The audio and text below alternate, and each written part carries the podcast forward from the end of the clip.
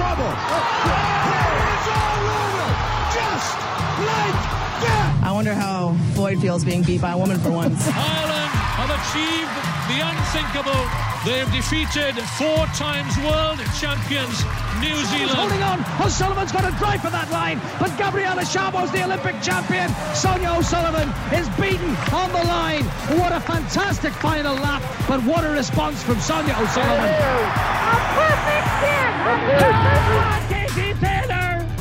Katie Taylor champion Olympic Olympic champion. I've dreamed of this moment so many times before.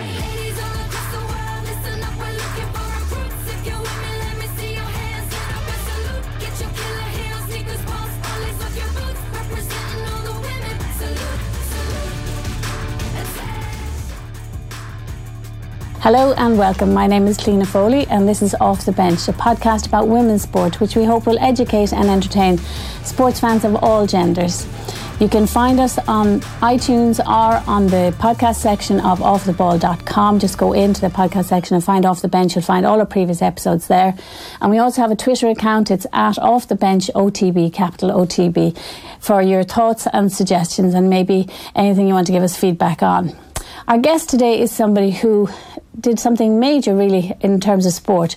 She left school early, went across the world to train because basically there was nobody in Ireland good enough to, to beat her or to give her the kind of practice she needed. So, tennis player Georgia Drummy, welcome to Off the Bench. Thank you for having me. You're very welcome. Great to have you here because you're home, but you're racing back, I think, fairly quickly to America where you're now studying. When are you going? Yeah, I leave this Sunday to continue my studies in Vanderbilt University. And we'll talk about that later on because you're down in Nashville, which must be pretty different for a, South Dublin girl. Yeah, it's a lot different with all the country music and everything, but Yeah. it's a lot of fun. I bet it's different, all right. Um, big thing for you, obviously, and we'll talk about your career and how, where it's come to, but recently you won the Irish Open. Um, were you the first Irish woman we think you might have been to win the Irish Open?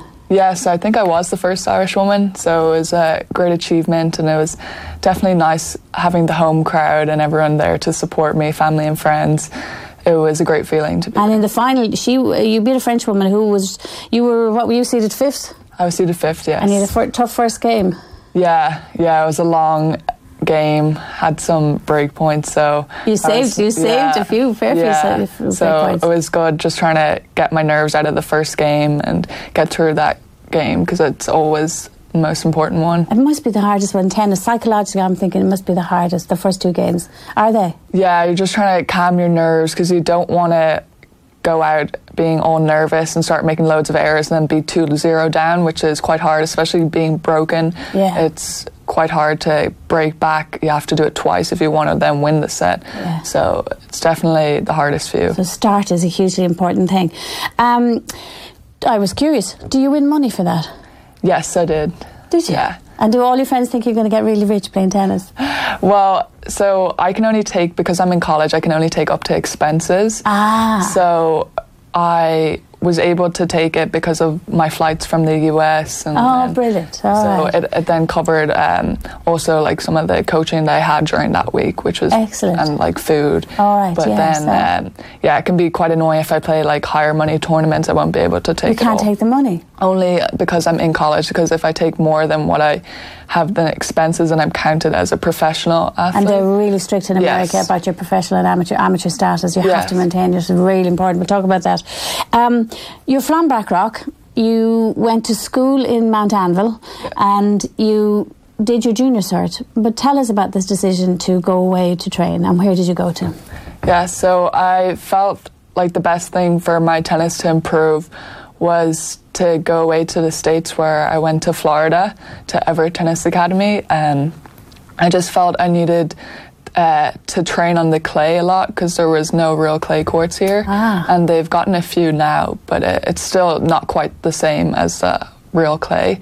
Also, the training conditions out in Florida, you train in really hot, humid weather, Yeah. which I felt I really needed to work on because a lot of the tournaments, like I was in Spain last month and it was over 38 degrees. Wow. So Oh I definitely, if I hadn't have been in Florida and trained in that Yeah. weather, I wouldn't have been able to get through all my matches as I. Yeah, to deal had- with that yeah. heat. Yeah, because So- you're you're a bit like me. You're a pale Irish girl, exactly. so you're not a natural in heat, and that, that and, and the time you're on court, of course, it's a huge thing. Um, did you you must have been in the Irish tennis system before that? So were you one of these you know really talented youngsters who was going over to DCU to train and trying to combine that with school as well? Yes, I, I did go to DCU from a young age, around 10, and uh, luckily Mount Anvil helped me a lot because I, I was able to leave school a bit earlier sometimes and travel to DCU because it's still quite like 45 Yeah, minutes right to an hour. town, yeah. so it was a bit of a drive. But they always helped me with uh, whenever I missed classes. They would catch me up. I'd have a lot of friends who would text me the homework if I didn't have it. Brilliant. So, So, it- it they were very supportive. Yes. And did you do your leaving cert then? If you went off, so you went. When did you go to? And it's the Evert Yeah. uh, Tennis Academy. Obviously, Chris Evert. I think her brother runs it as well. Yeah. Um, when did you go there? What age? After I was 16, I'd finished my junior cert, so I went in the August, so the start of fourth year. And I mean, that's a huge decision for you to make, and also for mum and dad to make. Yeah. Uh, you're the youngest of three, three girl, all girls. Um, I mean, how did you come to that decision, and were you worried about it? I was worried at start because I was thinking, oh, I'm not going to see my family as much because it was it's kind of like the college where I would only go home kind of Christmas and summer, so just twice a year. But um, I knew that if I wanted to pursue it like tennis as a professional career in the later run or just like improve my game that it, I would need to move abroad just because uh, it was great having like a lot of girls or guys around my age who Yeah. are also looking to pursue it as a career. So, tell us what it's because I, like you were in, in, in Boca Raton, but there's tons of. I mean, it is the, the world centre for tennis academies, if you like. Yeah. And all of those were down there. Um, Serena Williams' coach has one, hasn't he, down there as well? There's tons of them. So, what's what's the daily routine in these places? So for me, we would wake up around 6.15 and started our warm-up at 7 a.m. And you play for two hours and then do one hour of fitness. So you finished at 10 o'clock, 10.15. And I went to school across the street. So ah. I had like 15 to 20 minutes to get ready for Get school. Yeah, it would always be rushing. You'd just come out of your shower, be as fast as possible, and I'd have class from 10:30 to 2:30, ah. and then I would be back on the tennis court at 2:45. So you'd be rushing again, and you'd play from three till five. And obviously, then you're down there. Though there's lots of tournaments down there, and I noticed you played a lot of tournaments even in South America and that and that whole Yeah. junior circuit when you're there. Um, did you did you do that? You didn't do a leaving cert then. What did you do? No, I took the SATs. which is the American, Yeah. the, the college exams, basically to get into American colleges. Yeah. So, you, so I was wondering, how did you complete your secondary education? So basically, you did it out there. Yeah. And, what, and were you the only Irish girl there?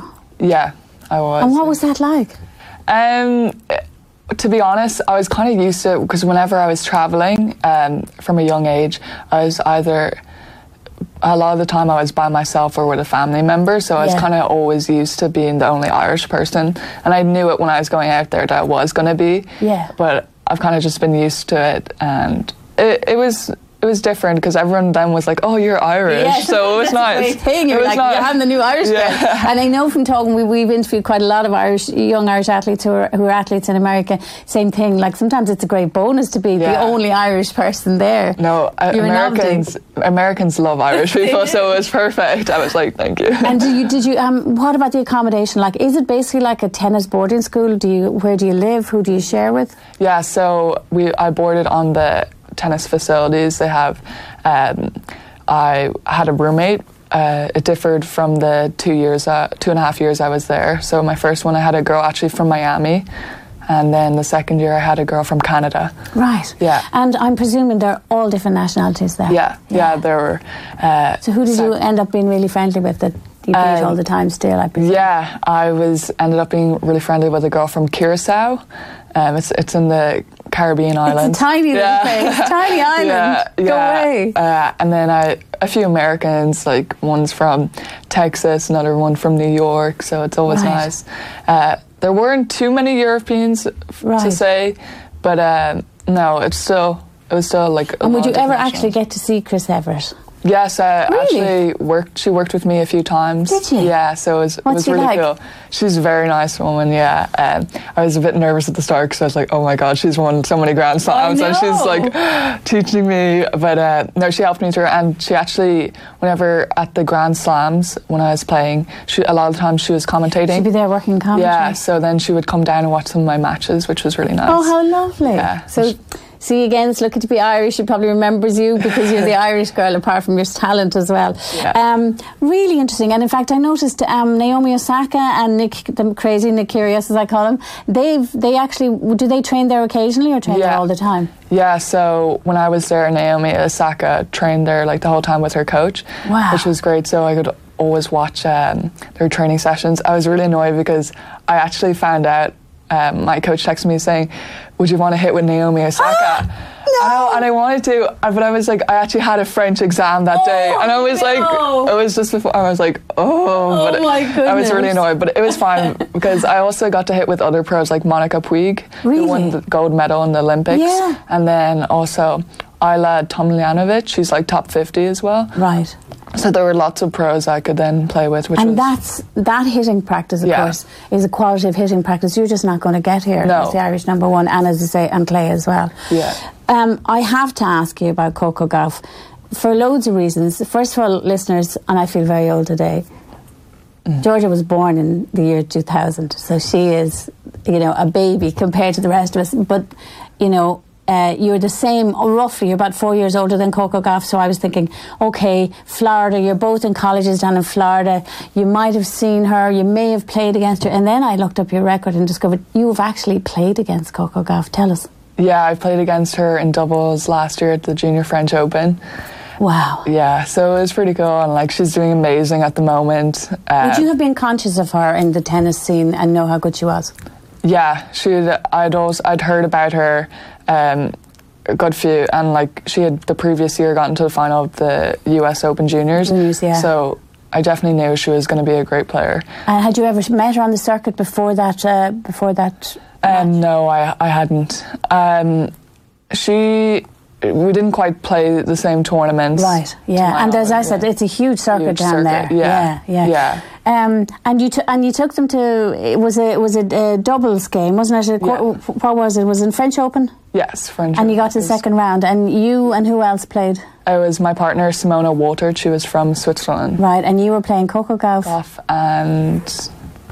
Jeez, I don't even remember. We don't even remember who the other one was. you were just watching Coco all the time.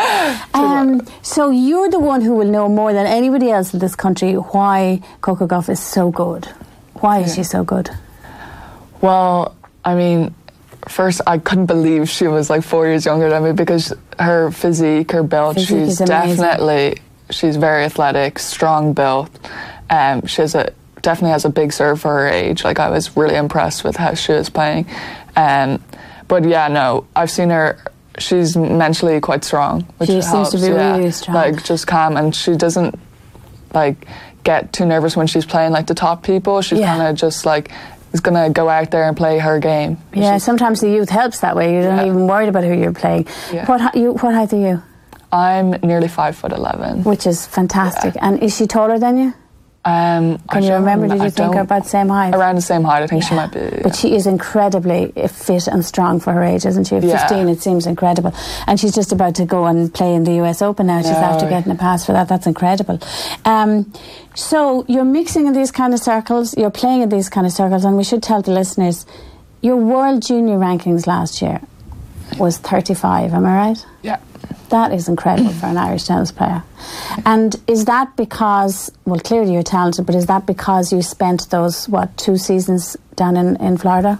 Yeah, it, um, I think before I went to Florida, I was around like 170 or around there, um, and then it just helped, obviously, training with a lot of girls my age with really good competition. Yeah. Um, like one of the people I used to train with got to the final of junior Wimbledon like a year ago. Really? Yeah, or two years ago. So it was always like great hitting with her, and then you have the pros coming in. So it helped a lot to even just watch them train and see the intensity and focus that you need to like become when you if you want to. I imagine you learn a lot watching other people, particularly in a game like tennis, where you can see so much, and you know the t- the their stops and their starts, and you can just see what exactly what's going on technique wise, even. Yeah. But like number thirty five in the world at world juniors is that is an amazing statistic. That's incredible. What does I mean? Do you really feel you must have feel you can compete with them at that level? Anybody at that level? Yeah, no, I did. It was definitely a great achievement um, because I'd beaten like people who were like top ten, but it, it was sometimes like I thought I could have pushed maybe to try and get in that higher. But then in my last tournament, I actually of my junior career, um, I actually got injured in the semis. Oh, no. Which was frustrating, but because it was quite a big tournament. Where in was the it? state. It was in Eddie Herr. Right. It was actually in IMG Academy. Oh right, okay, Yeah, big so, big international. Yeah, it was a grade one. Um, so it was a bit annoying that I couldn't go through with that, but uh, finish it out and get more points and maybe even push it up. But that is still an incredible ranking. And so people who should know this about you, you have played in all four junior Grand Slams. Yeah. That's incredible. And you did were, was were three of them in 2008. Three of them last year. Am I right in um, thinking that? 2018, yeah, Yeah, 2018 rather. Um, and then the Australian was 2016. 16. Okay. Yeah. So last year, US Open second round, Junior Wimbledon first round, and a quarter finalist in the doubles. Yeah. That's amazing. Who are you playing doubles with? I was playing with an American girl called Alexa Noel. Who you seem to play with a fair bit. Yeah, I played with her a few times. Uh, our games worked well together because she was good at net and I was quite a hard hitter, so it's trying to help set her up for the net game. Right. So, you're you're a good combination. Yeah. That's incredible. Who beat you um, we lost to Whitney Osuigwe and Caty McNally. by much? Um, it was I can't fully remember the score, but it was quite close because we actually lost them the previous week in a close one again. But it Really? was the problem was that. Um, uh, in doubles, it's first point after deuce, and we lost all of them. So Are it you didn't serious? help. You didn't have the we- advantage? No, Oh, we that go- is tough, isn't it? It was definitely tough because if we even won a few of them, it would have turned like Yeah. the match around. But it was just frustrating. And what court was that played on in Wimbledon? Like, where are you playing? It was actually the court where the longest match was. I think that's 18. Right, because I've never been to Wimbledon, so I have Yeah. no idea where where the juniors are playing. But are you Yeah. you're playing on the outside? Yeah, you're playing courts, on the- obviously. yeah. and then French Open second round. I think first round in singles and second Yeah. round in the doubles again. Yeah. right. I got a bit unlucky um, with singles draws because I got in French Open the number three seed and then Wimbledon like the number six seed who then won US Open. Wow. So it was kind of like tough playing them first round because I was also quite nervous and then a lot of family and Irish people came over Came to over. watch Yeah, because it's quite close. So Yeah, yeah, yeah. It kind of put a bit too much pressure on me, which was like annoying. 'cause- but then US Open, I had a really uh, close second round match against I think like one of the top eight seeds. It was really close one. Um, So incredible! That was an incredible year. Um, but the first the first junior uh, Grand Slam was Australia. yes, yeah, What was that like? that was amazing. uh, definitely, I think that. Wimbledon was my favorite Grand Slam, but Australia was actually my second favorite Grand Slam because uh, it was pretty cool. You got to it was I was 16 or 15 at the time, and I was like really nervous, and I could like see all the pros. And actually, um, Nishikori, I met Nishikori, and he held the door open for me, and I was like, "Thank you." I was like, "You don't have to," but I was like, "Okay." He, he seemed really sweet, sweet, Oh. yeah. So it was definitely an amazing experience. That must have been like an out of body experience Yeah. to even play there, to go to and go to these places. And and um, do you do you share the same dressing rooms, or are you miles away from the seniors, or what happens at these big Grand Slams? Yeah, so in Australia, French Open and Wimbledon, you share with the pros, so it's like amazing. Except for Wimbledon, it's the top 16 seeds, they're in a different one Ah. where you have the rest. But in Australia, yeah, and French Open, I was beside like Simona Halep and everyone, Wozniacki, and I was just like, Are you serious? yeah, no, it, it was. So it was you're really going cool. in, changing, getting your gear, and they're over there getting their gear. Yeah. So, My goodness. And and have you ever met anybody or stopped at uh, like that? You had a door opened, obviously. Have you met anybody? Um, so my favorite tennis player is Rafa Nadal, and I have like a huge crush on him. and so at the French Open, I unfortunately didn't get to meet him or get, get, a photograph. So I told my friends at Wimbledon, like, you have to tell me, text me the minute you see him, because I need to get a photo with him. So I just finished practicing and I was in the gym just stretching, and my friend runs in. She's like, he's right outside. He's about to go on court. Like, you should run. And then my coach said, okay, you can. oh, nice coach. Thank you. And then I go up and my voice started breaking and I was shaking. I was like, I was like, he couldn't even hear me say, like, can I have a photo? I was just like trying so hard. And then I got out of it and then I got the photo and I run away and I started crying for like five minutes because I was so happy. definitely like one of the, my favorite tennis players of all time. And because of the way he plays? Um, just how like he fights so hard, he never gives up. Like you'll never even notice even if he's in pain on court. Yeah. Like he just plays through anything, and right. I think he's just an amazing role model. So he's always been the hero there. Yeah.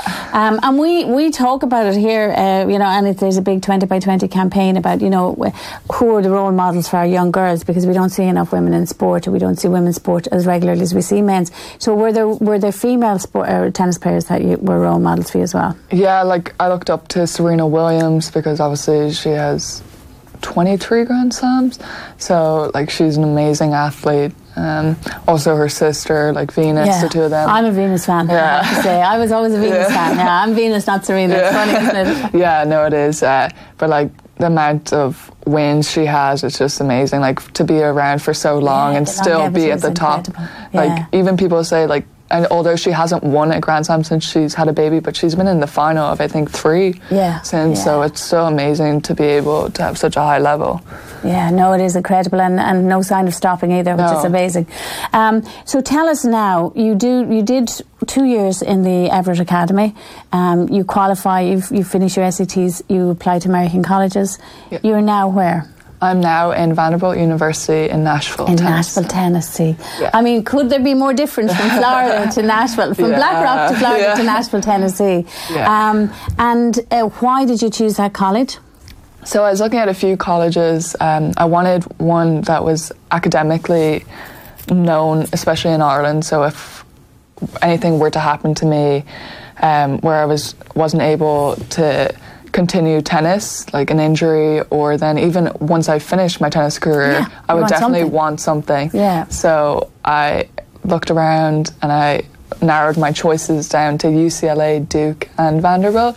And Duke is where Leona Maguire, of course, our great uh, golfers have been, yeah. yeah. And are yeah. they tennis colleges as well? They are. Yeah. yeah. So all three of them were top 10. So I was looking at them all, and they all had obviously great academics.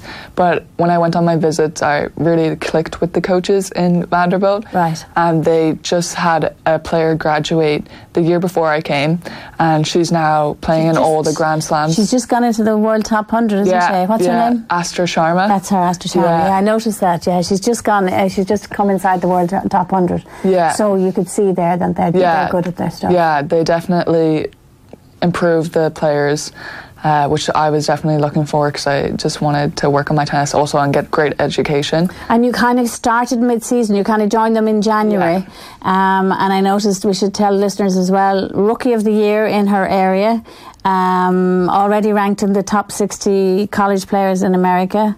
And you're still, you've only, when were you nine, turn 19? April. April, my yeah. goodness. So it's been a really good start to your college career. Yeah, no, it's definitely been amazing. Um, my teammates love them all and the coaches. Everyone's been helping me. And are you the only Irish girl on campus again? Yeah. that's, that's always yeah. going to be. That's always going to be. They'll always remember you yeah. because you're the only Irish girl on campus.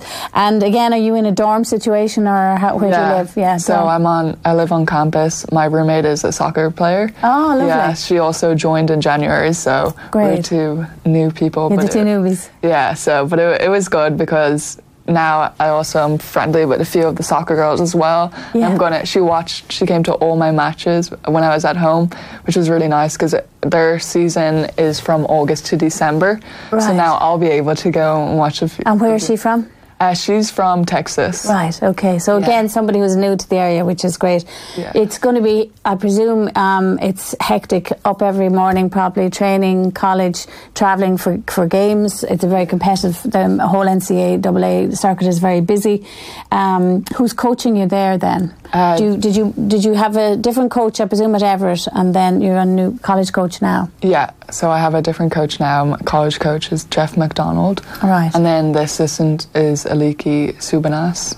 Right. Yeah, so. And when you're home now playing in something like the Irish Open, who's coaching you there? Because your college coach isn't going to come all the way. Yeah, so I actually didn't really have a coach for the summer, and then uh, before the tournament, I went with Owen Casey, who works in Donnybrook. Former Irish International Yeah. Davis Cup player. Yeah. Right. Yeah, Okay. so he helped So me. he was the one who brought you to that tournament. Yeah, it helped because I hadn't played on the surface, on the Savannah surface in Yeah. over two years. So Wow. yeah, so I, I was struggling a bit at the start to get with the timing because it's quite fast. Yes. Um. So then he just, I worked with him a few days and it, it helped a lot. So Right.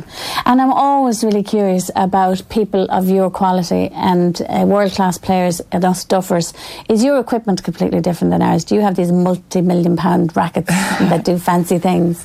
No, just a regular. I- have Babolat, uh, the Pure Aero one. Um, a lot of people have it. Would they? And do you have? Because I know. Uh, do you have rackets now that have uh, have equipment in them that measures stuff and does all of that kind of thing and downloads into a computer? Um, my rackets don't do that because I just, I never kind of like bothered with it. Yeah. But um, I know I do know like a lot of players who do. And would the that. pros all have those, or would they be Um, bothered with it? I'm not- Is that like a techie thing that you know? Yeah. I'm not positive um, if they all do. I, I know a few who have. Yeah, because I, I heard that recently. I heard that from somebody I know with strings rackets, and he said, "Oh, you can get them, and you can get the information out of them about your velocity and all that." And I thought, "Oh, that's interesting." Yeah. Um, what's your service speed Uh, I'm not actually sure. on a really strong one? You don't know. I don't know. What's what are the top women serving? um, They're serving up to 100, I think. I was Yeah. looking at Wimbledon. I mean, I I suppose it's so, different on different uh, surfaces as well. But, like, that's what I was thinking. What do you need to work on, and what is the thing that you really need to work on for the next even 12 months? Yeah, so I've been working a lot on my fitness of just kind of movement around the court because I'm quite tall. Like sometimes it's quite hard. Um, just trying to stay low and always. always hard. Yeah. Hard I mean, you have the reach, obviously. yeah, getting which down helps. is always the But problem. Yeah, no, just kind of. I'm just working a lot on my kind of speed and movement along the court, and then strength. Mostly, it's like kind of physical aspects. So I've been doing it all the summer at home. I may not have been playing as much, but I've been working a lot on my So you're lifting, you're doing weights, Yeah. obviously, as well. Yeah. And is that a big part of tennis now? Yeah, no. The one thing that's hard about tennis is you have so many different aspects you need to work on as well. You don't know how long a match will last for, so you have to work on your cardio, your strength, your speed, your quickness, and alertness to be able to kind of know where your opponent's kind of going based Yeah. on your shot, so that you can kind of get a little quick head start to get to the ball. Yeah, so you have to be a very rounded athlete to Yeah. play tennis, apart from having the skills. Yeah. Because it's it's. I mean, games can go on so long now, and the argument about oh, equal pay, women should play five sets. Could you put this one to rest, please, and explain to the world that men don't always play five sets? Am I right? Yeah, they only play five sets during the Grand Slams. So most tournaments that you go to, men are playing three, women Yeah. are playing three. Yeah. Yeah. This is such a you know, it's such a myth. This thing about the five sets. Would you like to play five sets? Um, I personally wouldn't think it'd be too useful for for my tennis because I feel like three sets is enough. Yeah. But then, because you can just focus on. I think sometimes five sets can be just a bit too long, especially when you have like the six all and the tiebreaker. Yeah. It's just like. It does wear you down. Like you can have a three-setter match, which is like seven six six seven seven six, Brilliant and match. it's over like Yeah. three four hours. I don't think you need like a No, and the quality often goes in the really, really long games. Yeah. That's the problem. The quality You just get goes. tired, and then Yeah. like definitely the quality would go down. Yeah, so three sets for everyone. Maybe that's the solution to all the people who give out about and argue about those things. Um, you're going back to college next week. Um, when would you start? When would you start competing again? Then over there. Yeah. So actually, our first tournament is the week of September 10th. Wow. So Yeah. you've had hardly any break, really. Yeah. So that's why right after Irish Open, I had to take a week off and I hadn't played, so it was definitely. You went off for a family holiday? Yeah. Where? We went to Marbella in Spain. Oh, nice. Yeah. Good. No tennis for the No, week. no. What a luxury. Yeah. Some people go on holiday so they can play tennis. Yeah. You go on holiday so you don't play any. Yeah. And is, was there tennis in the family? Yeah, so I actually grew up with um, my whole family playing tennis. Like, we have different type of levels. Obviously, my dad was a lot better than my mom, and then my two sisters played, and they were top bed um, in Ireland. So, right. And what was the club? Uh, we grew up in Donnybrook Tennis Right, Club. okay. Yeah, and then we all kind of became members also of Fitzwilliam. Right. So, So- so you always have access to somewhere to play when you're Yeah. at home as well. And Fitzwilliam, obviously, Yeah. is a great facility. Um, world rankings. Explain to me because it's something that really confuses me. I don't understand the difference between WTA rankings and ITF rankings. So, Yeah. Women's Tennis Association is WTA, and ITF is the International Tennis Federation. Yeah. And you have rankings in both. So, what's the difference? So that just started this year, and it's actually they've changed it now on August fifth, I think it was. That now you just have the one WTA ranking. You don't no longer will have an ITF ranking. Ah. Right. Um. So they use that. So that basically in 15Ks, which was the one in the Irish Open, is that Which is prize money 15k. Yeah. yeah, overall. Yeah. Um, so then it basically was saying there was quite like a few of people who would only play 15Ks and then they would win a lot and they would play in like Egypt and random places. So then they'd get quite a high ranking. So they'd be like top 300 then. Yeah. And they felt like you shouldn't really be that high of a ranking for only playing the lowest tournaments and a lot of them. So they then decided that this year that you could only for 15Ks you'd only get an ITF ranking. Ah. And so if you had a really high ITF ranking, it could get you into um, like special exempt into like a 25k, which is Right, the next the level next level up. But um, yeah, it just meant that you couldn't like be counted as a professional because once you have a WTA, then you're kind of So you had an ITF ranking of 110. uh, I think so. Yeah, which is really, really, really good. Yeah. Um, and 271 in the doubles. Have they got rid of that now completely and you're on your world rankings Yeah. now? And so your world rankings, what is. Um, I looked at it yesterday. It's seven nine five. Right, and you're basically only starting your Yeah. career because you've only played two two tournaments on that tour, Yeah. if you like. You've just gone from senior to junior, so that's the challenge now is to move up that. Um, and you will be able to have your college career and also play then on the on that that tour as well. Will you be able to manage both? Yeah, I'll be able. to So in the summers, that's when I'm looking to play a lot of the women's events. Right. Yeah. Um, I'm hoping maybe ma- if I can, like one tournament between like August and December, I can do it with my college. Yeah. If it's in the states, maybe they'll allow me. Right. Yeah. But, exactly. um, you know, it's tough. It's going to be tough because NCAA college college is going to be very your Division One. It's going to be very Yeah. high standard as well. Um, it's interesting. I saw. I don't know. uh, Listeners might want to see it or try and find it. Uh, Sam Barry from Limerick made a brilliant documentary. Did you see it? I didn't see it. Oh, I mean, it's uh, it's on Eir Sport. You should look it up and find it, listeners. But like, it's just really brings home the difficulty of trying to break it and break into uh, the top rankings in tennis, and what a tough life it is because. For most Irish players who go on a circuit, you don't have a full time physio, full time coach, full time all these things. You're you're trying to get. You're all over the world on these satellite tours. Um, and even, I looked up statistics, uh, the, the, the International Tennis Federation did a study in 2013. 14,000 players played professional tennis in 2013. 14,000 players, right? Half of them made no money. And on the the international circuit, the 222, 200, nearly 300 million, right, was the prize money. Only 336 men and 253 women broke even. Your mum's sitting outside in the control room and she's looking very worried at this date. But in other words, so few people make a living making tennis, playing tennis. Um, only 336 men and 253 women. And that was before they paid their coaches. So that's how competitive it is. That's how tough it is. Why on earth would you want to be a professional tennis player? I just love the game. Um, always enjoyed, especially doing well in tournaments. It just just get such a great feeling, and everyone I know is so supportive. Family, friends, even people I don't know, they're always coming up to me and congratulating me. Um, I just really enjoy it, and I I I don't mind. Like that's why I have education as a backup. As your backup, yeah. So if I don't make a living out of it, I mean, at least I've given it a try and I have my education as a backup. And when you train as hard as you do and you're hitting for hours, do you still get the same pleasure that anybody does from hitting a ball absolutely perfectly? Does that still feel as joyous?